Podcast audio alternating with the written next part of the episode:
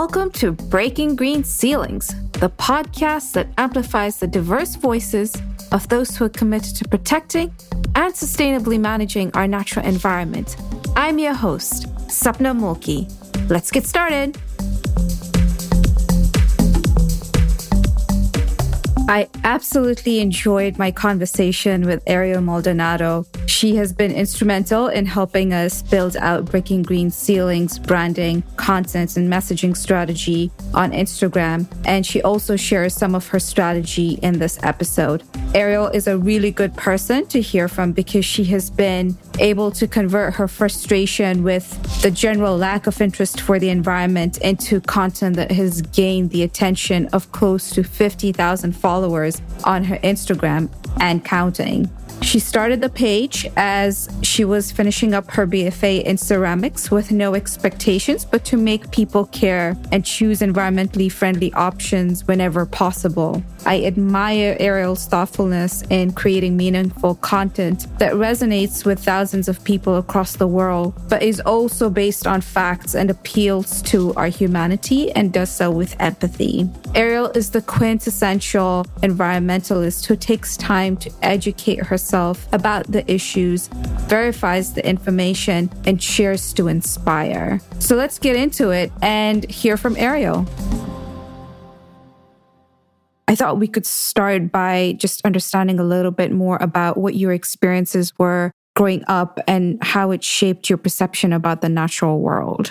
Let's see. So growing up, I would say being like in a Hispanic household definitely obviously shaped me. I think that my grandparents, both of them had like these giant gardens. Well, one of my grandmas, she had desert garden, which was different than, you know, a garden that you'd probably find in someone's backyard. Mm-hmm. But both of them like had a green thumb. And I feel like that kind of got passed down to me because I definitely have a green thumb. I don't know if I really appreciated it until more recently. My parents and family, we never really were particularly like super outdoorsy. It wasn't something that anybody growing up would have necessarily identified me and been like, oh yes, she's an outdoorsy person. She loves nature.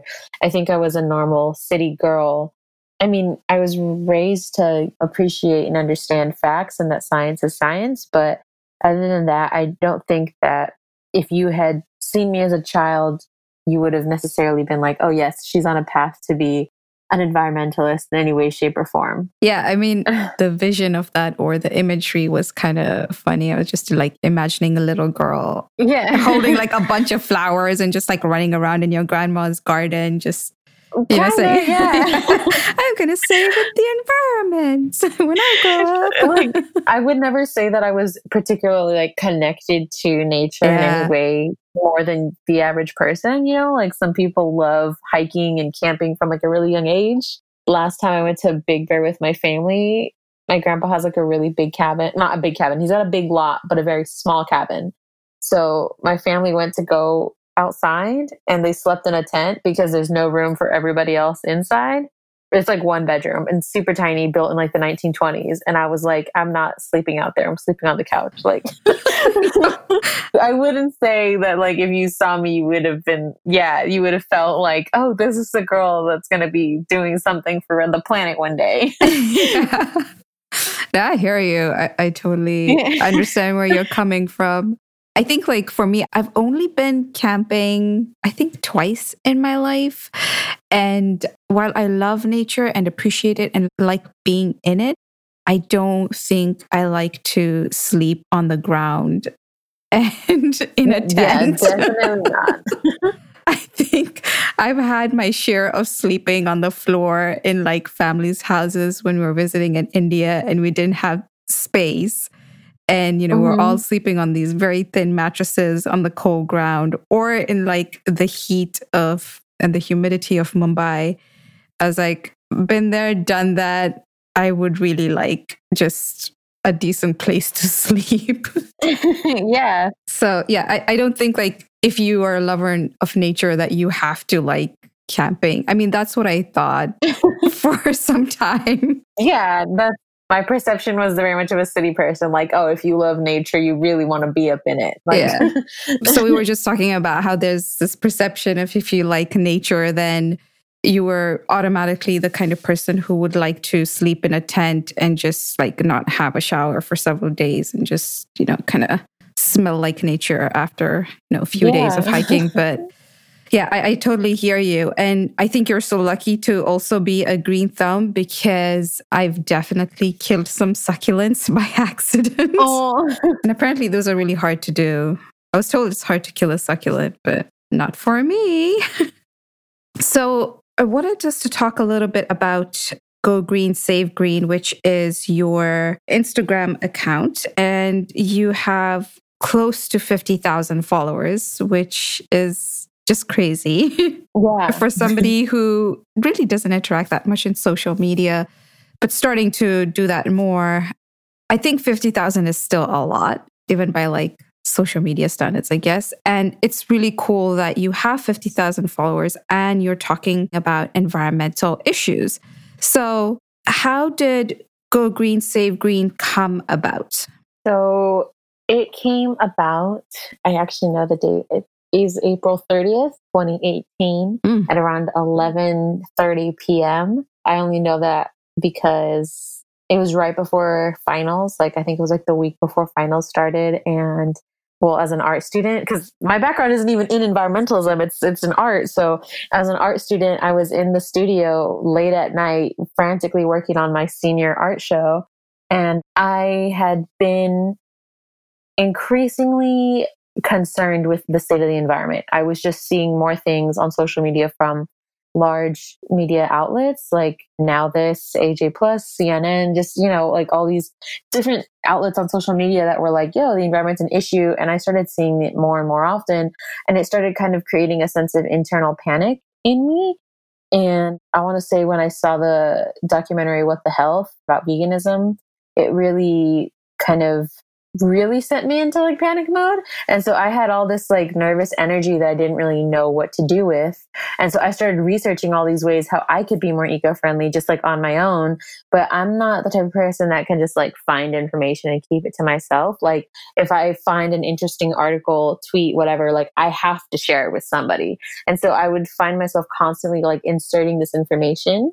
And finally my roommates were like, yo, why don't you make like a YouTube channel? And I was like, no, that's not happening. Like just flat no. I'm not a YouTuber. I don't even know how to make a video or have the time or do any of that. And YouTubers are really mean. The comments anyways, like are really mean. And I was like, nope, that's not any of it. And so then they were like, well, what about, I think it was my boyfriend maybe, it was like, what about an Instagram? And I was like, maybe. Like I wasn't as turned off because I was like, there could definitely be like a level of anonymity mm-hmm. with an Instagram. And it was really important to me that my Instagram not be about like me and my personal journey, because I had already seen a lot of people that were like, this is my low waste journey. This is my vegan journey. This is my environmental journey. And I didn't want that. I wanted to be more like a resource where even if you looked at my account and you're not a Mexican woman in a really big city, that you felt like the information was pertinent to you, regardless of like the nuances of my identity. And I felt like when you were looking at people who were promoting their particular lifestyle, the nuances of their identity, whether it was intentional or not, really mattered. Because if you're not a stay-at-home suburban mom of three kids, you're probably not gonna find the Instagram of a suburban mom who's staying at home with her three children as relevant to you as you would a more like neutral source of information. Mm-hmm. And so to me, I had all these different things that I was thinking about. You know, I was like, I want people to know that I'm a person of color and I want people to know that I'm a woman, but I don't want people to be thinking that because they don't feel like they can align themselves perfectly with me, that there isn't something here to offer. And so I made my first post. My roommate came up with the name, actually. I should give him credit. Shout out to Eric. He hears this. He listens to all my podcasts and stuff. Very supportive. So he came up with the handle, and I made my first post at around eleven thirty at night, and it was about bamboo toothbrushes. And I don't know who I thought I was going to see a post at eleven thirty at night from a brand new account that like nobody had heard of or spoken of or whatever. It was very like on a whim. But yeah, I made it. And from the get-go, it was, let me share articles that I'm finding and let me sprinkle in humor and let me share quick bits of information like infographics. And let me just share as much information as I can find with as many people as are willing to listen. Yeah. It's funny that your first post was of uh, bamboo ch- toothbrushes. How was that? Like what, uh, I'm just curious what made you choose that to be your first that? post.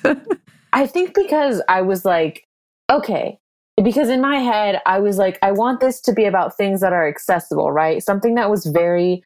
very important to me was like, at the time that I made this, I was coming from the perspective of a super broke college student, like broker than broke college student, right? And so in my head, I was like, I can't afford a Tesla. I can't afford solar panels. I don't even have my own place to put solar panels on. And if I did, I wouldn't even have the money to afford them. So to me, I was thinking a lot about accessibility. And when you're thinking about accessibility from like the very, very bottom, you're thinking about like, okay, well, what's something that like, regardless of where you live, you're going to have a toothbrush, right? Like whether you live in a hut or a house or a mansion or an apartment or a condo, like you're probably going to have a toothbrush. Hopefully. And yeah. And like, you're going to use that toothbrush, you know, not everybody uses a car. So I was thinking like, everyone is going to use a toothbrush. Everyone needs to buy a toothbrush. Bamboo toothbrushes seem like a pretty seamless swap. I really overthought it because I was like, if I ask people to do something big, like, like go vegan or compost, it's going to be like, no. But if I just tell someone, hey, this thing that you already do every single day, you can just make it a little bit more eco-friendly. Maybe people will be more receptive to that concept. Yeah. And so that was like what I thought about. I do not think that you overthought this at all. That was... just absolutely genius. I think oftentimes we, we're so eager to get people to change their behavior that I think like, at least in the environmental world, we, we tend to want people to just start making these big changes in their lives because the environment needs it, but we don't realize at the same time that it's not so easy for majority of people to make these major changes in their lifestyle because of economic issues or, mm-hmm. like you said, accessibility, you know? Yeah. And lately, I've just been feeling like the burden on the individual is just far greater than what it is on like corporations. I feel like we're so hard on ourselves to, to do the right thing. And I think most of us do. Which is great. So I really like that you started off small. You started off with an achievable step and you're not asking somebody to just become a vegan tomorrow. It's yeah. a process. That's really hard. So twenty eighteen, fast forward, at this point in your, in sort of like the evolution of your account and also of yourself, have you changed since you started the account? And if so, how? I definitely think that I have changed a lot since I started. When I started, I was in college and you're basically taught to eat, drink, sleep, poop, art. And so even something as simple as doing laundry was a burden. So I would literally wake up, go to the art studio, spend fourteen hour days there. They still think it wasn't enough, go home, go to sleep, do it all over again. And it got to the point where if I missed a day or two days, if I wasn't there for a total of forty-eight hours, twenty-four to forty-eight hours, it felt like I had been gone an eternity. Like it's probably the closest to an addiction that I've ever had. And so I really felt like I didn't have time for anything. And so I was looking for things that, what can I do to seamlessly switch this out into my life? What are the things that are like the most convenient? So not just bamboo straw or not just bamboo toothbrushes, but something like a safety razor. That was probably one of my other posts. I mean, in art school, you have a ton of smokers, right? So then I did a post very early on about like electric lighters because I was like, it's really easy to charge a lighter as opposed to constantly having to get new lighters, which just essentially are not just only really horrible for the environment, but on top of that, they are disposable.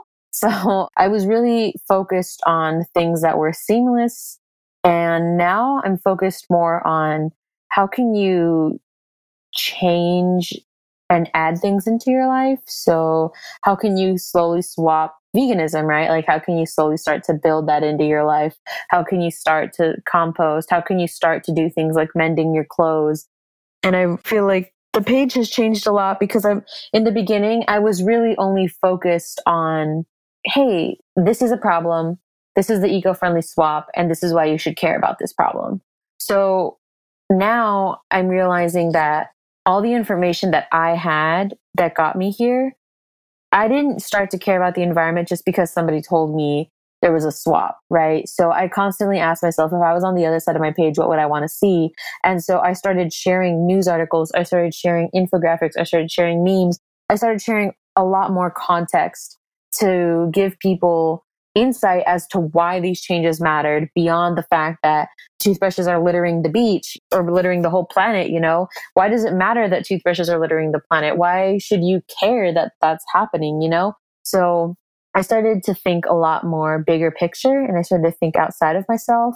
I've started to try to consider other perspectives, you know, like not just my own, but single moms or families that people are working on multiple jobs. I've started to think about kids who want to implement these things, but their parents won't let them because they're like, that's not how I do things. And that's not what we're going to do in this household. So I've started to think about a lot more different perspectives and different lifestyles. What are the struggles of somebody who lives in a rural community where nobody wants to listen to that libertarian, like that liberal science?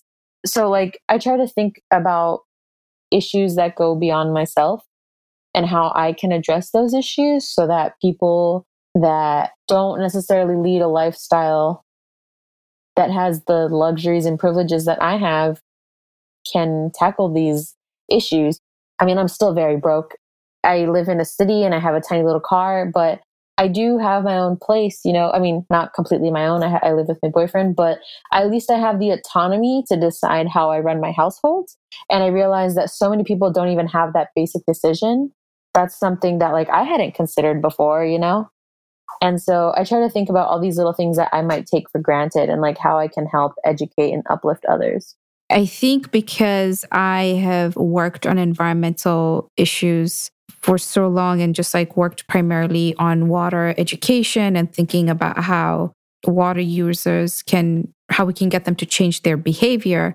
Now working on this podcast, I'm thinking about a different type of content is, yes, I, I want to share this information with the rest of the world on the importance of diversity and inclusion in the environmental movement. But, you know, I feel like I have to remind myself again, who is my audience?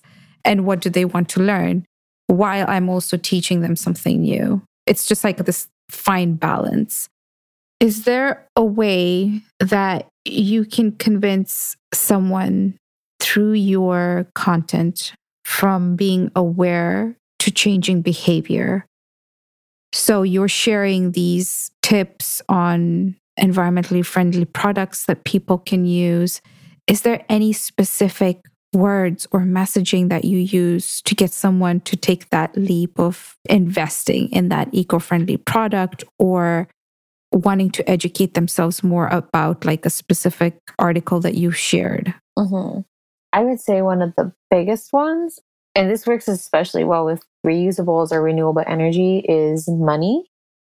Money is a huge motivator, right? So people, when I mean, I've shared There are topics that, most topics I revisit every few months because I'm gaining followers. So I I know that in a few months from now, I'm going to have maybe like six thousand more people who have never heard about this one topic. And so just because I addressed it when I had eighteen thousand followers, you know, now that I'm almost at fifty, like I should probably retouch some topics, you know, go back and over them. And so, for example, one of those topics that I go over fairly regularly is menstrual products. And so when I'm talking about that, I say like, hey, girls, menstruators of all types, if you want to save money, this is something you can do that not only saves you money, but it helps out the environment. You're not constantly putting your money towards something that's literally going to be in the trash. You're not buying pre-trash.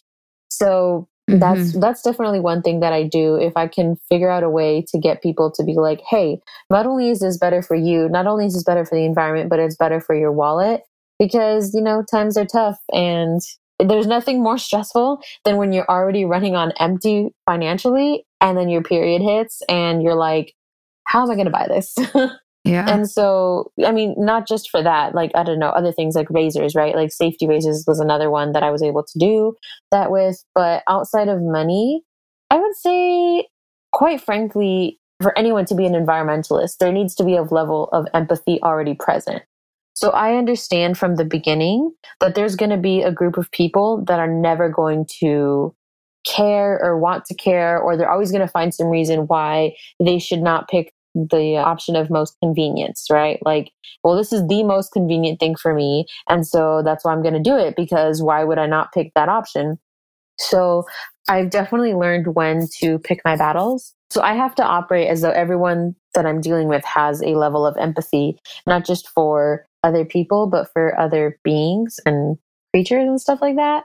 So whenever like a huge crisis like Australia or the Amazon burning or anything like that happens, it's a really good thermometer for me to be able to see like, okay, how are people reacting to this? Obviously, there's a ton of likes, there's a ton of shares, but are people asking me where they can donate? Are people asking me what accounts they can follow to get more information about it, right? My account is kind of like a jack of all trades, but master of none. So when people ask me, hey, where can I find more information on this topic or this issue or this crisis that's happening? That to me is like, oh, okay, cool. Like, I've done my job. Mm-hmm. Mm-hmm. And humor also works a lot. You know, if you can kind of make a joke out of something, I think if the biggest thing that I've learned throughout all this is humor is the biggest tool that's like completely undervalued, underrated, not used enough. I think if we used more humor to address issues, people would be more likely to act. Yeah, because you're using a non-judgmental or like a less sad tone. Yeah. I think that's the way humans are most receptive to comedy. Yeah, and you do need a little pizzazz. I mean, I hate to say it, like I feel, you know, there's always in academia, there's always like a looking down upon people that need, if you need it to be interesting, like if you need a picture book, you're really not that smart, right? Like you should be able to read that super dense textbook with like single spacing, twelve font, and you should be able to find it interesting as is. Mm-hmm. But like, I don't want to preach to the choir. So I'm preaching to the people that need the picture books. Yeah. Essentially. Yeah. And I don't think it's bad that they need it. Like not at all. And I think it's just like a really smart way of communicating. We don't have to be so kind of mean. Yeah, or snooty about yeah. the degrees we have or what level of reading mm-hmm. we have. You know, that's, it's not the point. The point is to be able to be relatable and to be empathetic, like you said, and to really get people to buy into this common cause. You know, at the end of the day, we're really trying to appeal to the humanity in our society to actually do something about improving environmental sustainability. So I really like your approach. A confirmation of that is the number of followers you have, which is great. Yeah. Oh, and another thing, another small thing that I would say is important is that like the environmental movement is clean in the sense that like most topics in the environmental movement are children friendly, right? And so another element that I've added into my page is that I'm not scared to talk about things that are not the most P G thirteen. So I've definitely talked about things like environmentally friendly sex practices, environmentally friendly birth control options, the impacts of weed and alcohol, the impacts of various drugs, because regardless of my feelings or thoughts on them, there are certain things that I post about because I realize that I have a responsibility, regardless of my personal beliefs on the matter or not, that I need to share the information. So do I believe that, you know, people should be out there doing coke? No, it's super destructive to the Amazon. But me not putting out that information because I don't want to be associated with that or whatever, at least I can educate somebody out there who's doing that type of thing. Like, this is the impact that that has. And so me not shying away from topics that, you know, others might be like, you're going to talk about that? I think it's also something that's helped me a lot because I'm willing to talk about the things that we don't talk about, but we need to. Yeah, I just love that because you are integrating every single element of our being from like an environmental perspective, which is yeah. awesome, you know, because we've been using the same, like like you were saying, the same menstrual products that are really bad for the environment and the same diapers. And yeah, I, I recently learned about eco-friendly sex products. I was like, oh, okay, well, you know, this is, yeah, it's this whole economy that's kind of unfolding or blooming before us. And I never thought that there would be an opportunity for this type of market, which is great. And, you know, also we've just seen the same products in the market for several years. So that's all we thought was available, that it couldn't get any more environmentally friendly, but it can. Yeah. Well, one of the things I wanted to ask you actually is you mentioned that you are an artist by training, and it's crazy that you had such an intense college or academic experience of creating art. I think it's kind of like the opposite of creativity, right? It's like you've been, you're being forced to go into the studio to create something for several hours straight. And I didn't know that it was like that for some art students. Oh, it's like that for most art students. I mean, let me just say this. One time a professor, this was a, between a professor that I love dearly, and she was really cool. And one of my friends, I heard her ask him like, oh, how long have you been here today? And he was like, oh, I've been here twelve hours. And she was like, oh, that's cute. And it was unhealthy. I mean, they really push you to constantly, you know, spend every waking moment there. And free time, no, that does not exist. Like if you want to be an artist, you need to go through the motions. And the only way you can do that is by making. And if you're not making, you're not an artist. Like you're not an artist just because you paid the tuition and sat in class. So the people that want to be there will be there. The people that are there are going to know who's there and who's not. Wow, that's like even more intense than I feel my graduate and undergraduate experiences. But, yeah, and um, you can't you can't cheat, you know? Like there's no that's the thing about art school is there's no way you can cheat. Like you can't ever, there's you're never going to be able to like look at someone else's paper or steal someone else's. I mean, at most you can steal an idea from somebody, but like I'm never going to be able to show up to my final class, and if I didn't spend fifty hours on that thing, you're going to know that it was kind of just not as good as, you know, other stuff I had made. Yeah. That's such a good point. I never thought about that. Like, oh, Ariel made the same ceramic clay pot as, I don't know, Joe Schmo. Yeah. And even if I did make the same pot, who made it better? If you made it better, That's then true. it doesn't, if you made it better, it doesn't matter that I made the same thing because it was just a crappy knockoff. So our school's really intense. That's crazy. Does your passion for environmental issues, does that translate into your art? That's actually where I'm at currently. Like I said, I started this account right when I graduated. So all the art and everything that I had made throughout my college years had nothing to do with the environment whatsoever. And it wasn't until literally like a week before I graduated that I realized like this is something that I wanted to do. So now that I've graduated and everything, I mean, everyone goes through a period. Well, most people go through a period after they graduate where life is kind of turbulent, you know, and you're like, things are unstable. You've just left school and not necessarily with a job guaranteed or whatever. So I kind of went mm-hmm. through that turbulent year myself where the access that I had to even making art like was not there. So I've recently, you know, steadied myself out and stabilized myself to a point where now I have an art studio again. And now I'm thinking about like, okay, how do I incorporate environmentalism into my art making? Is it through the materials that I'm using? Is it through the how I'm sourcing materials? Am I thinking about the impact of my art? Am I thinking about the messaging of my art? You know, is it enough for me to make art that I would have otherwise made even if I didn't care about environmentalism, but I'm using materials that maybe I'm saving stuff from going to the trash, and that's how my environmentalism is seeping in? Or do I have to make art that is directly talking about the environmental crisis? So I'm just like asking myself all these questions, and I'm in the process of figuring out how the environment incorporates itself into my work, but it's definitely there. Mm. Yeah, I'd love to see it whenever you've completed the project. So as you continue on this journey, what's your vision for change through the work that you're doing through your Instagram account? My vision is that I will hopefully be your gateway into caring. So I'm not hoping to talk to just people who are in the business already or, you know, living perfect zero waste lives or educators or academics. I understand that like you guys already have this, right? And I love the work that they're doing, but I also realize that we need more people to care and we need more people to act. So I'm hoping to act as kind of a gateway so that people that maybe never thought of themselves as environmentalists. I mean, there's still a lot of people out there who think that like environmentalists are like seventies hippies, right? And they're like, that's not who I am. So how do I care about, you know, like when you have stereotypes about the type of person, if you have stereotypes about something and the type of person that cares about something and you don't feel like you fit into that stereotype, you're going to have a hard time trying to do that thing because you're like, I'm not a hippie. Where do I fall into this? So I'm trying to basically educate people and be like, look, this is accessible to anybody.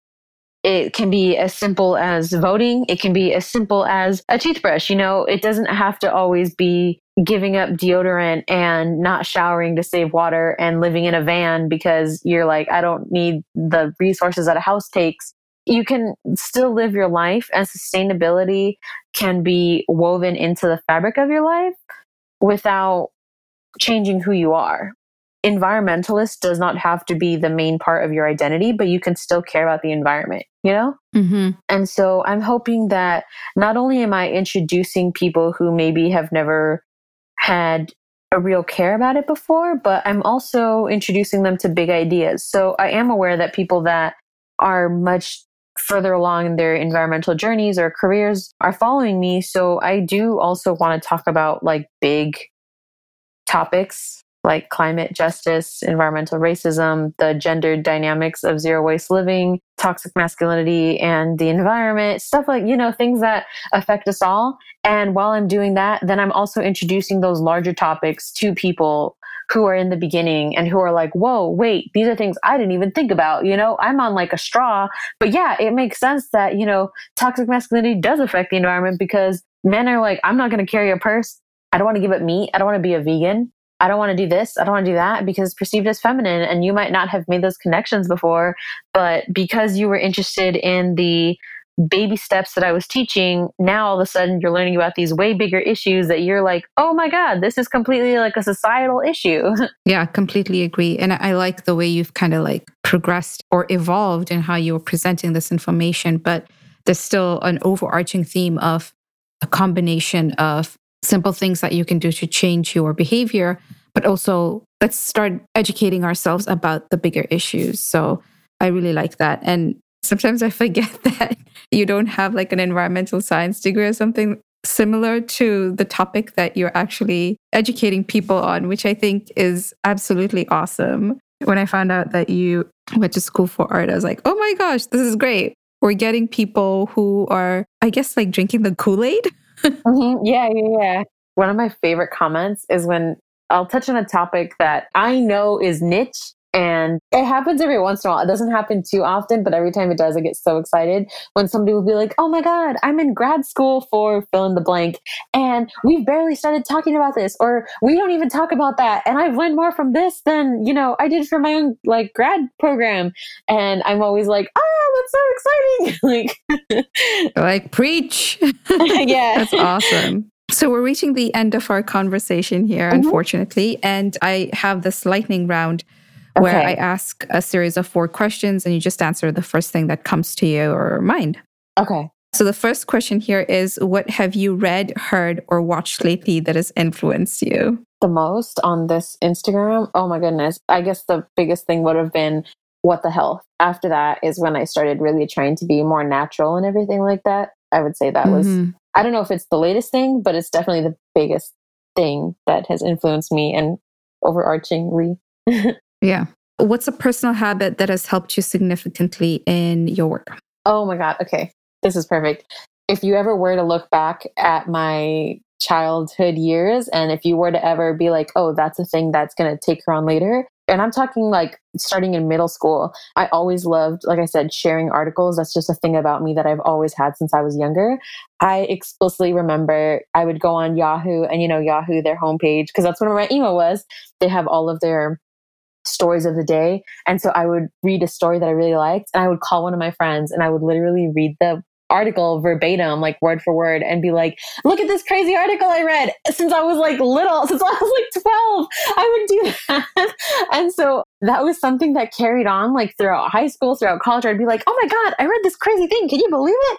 And I would say that that need to share things, that's one hundred ten percent where my drive, desire, and willingness to find articles, crop, resize, screenshot, and like sometimes one post will take me forty-five minutes to make, just like not mm. the finding it, the cropping it, and all that. So that's crazy. That's a habit that I would say has helped me significantly. You're a sharer. Yeah. This is awesome. What's the best piece of advice you've received? Okay. That men will apply for jobs that they're only sixty percent qualified for, and that women only apply to jobs that they feel they're one hundred percent qualified for. And mm-hmm. after I found that out, I was like, oh my God, okay, I need to start changing. And I think before I didn't feel qualified to make this account because I was like, I don't have a science degree. And also I want to mention that when I was going to school, all my roommates were engineers and science people. I was the only artist in the house.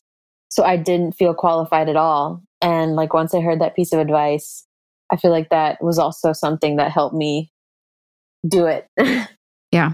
That's awesome, because I've been saying the word awesome a lot in this conversation. That's okay. But you're just uh, also, all this wisdom. All yeah, my roommates were all men. So I was also the only girl in the house.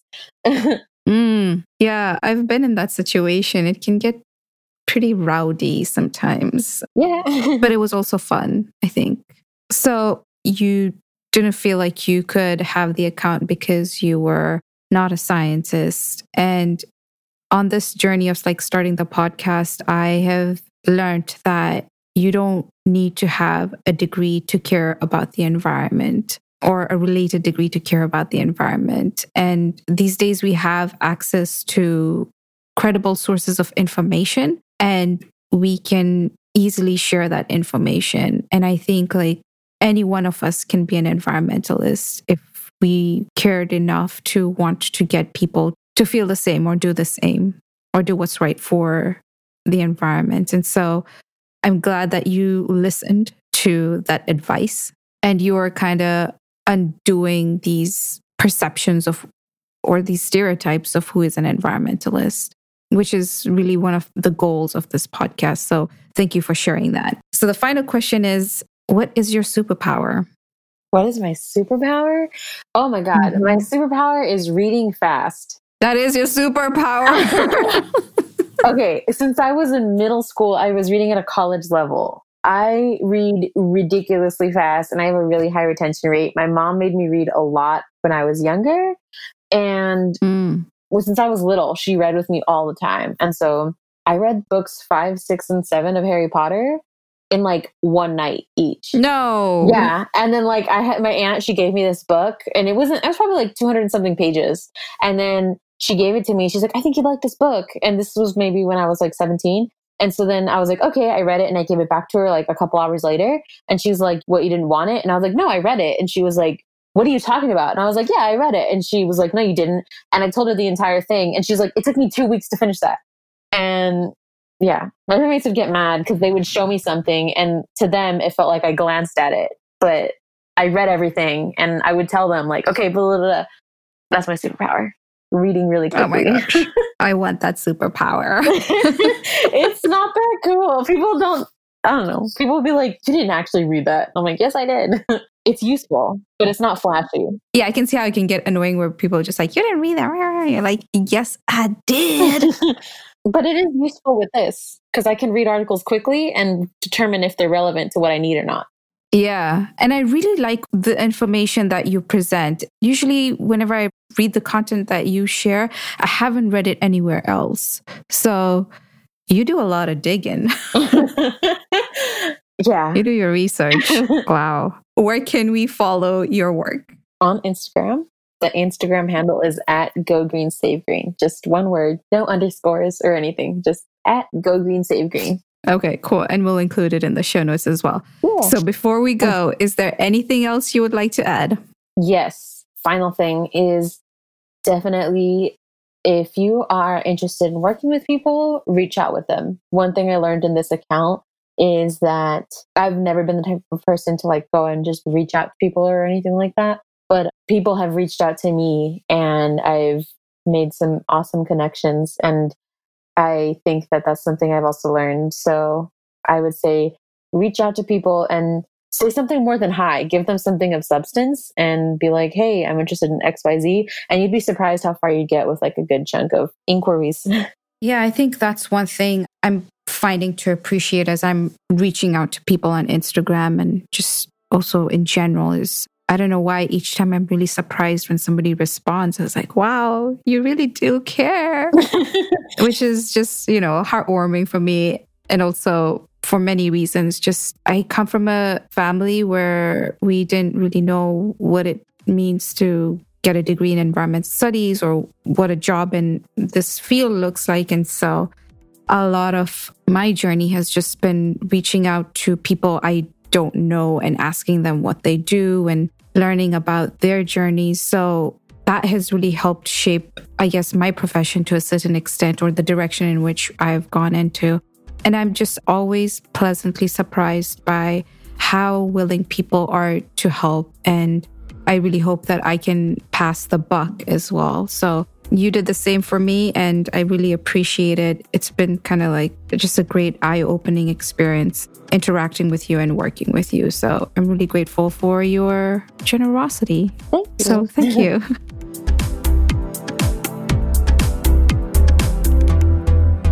Hey all, thanks for listening to Breaking Green Ceilings. If you'd like to hear more episodes with change-making environmentalists, head on over to watersavvysolutions.com backslash podcast.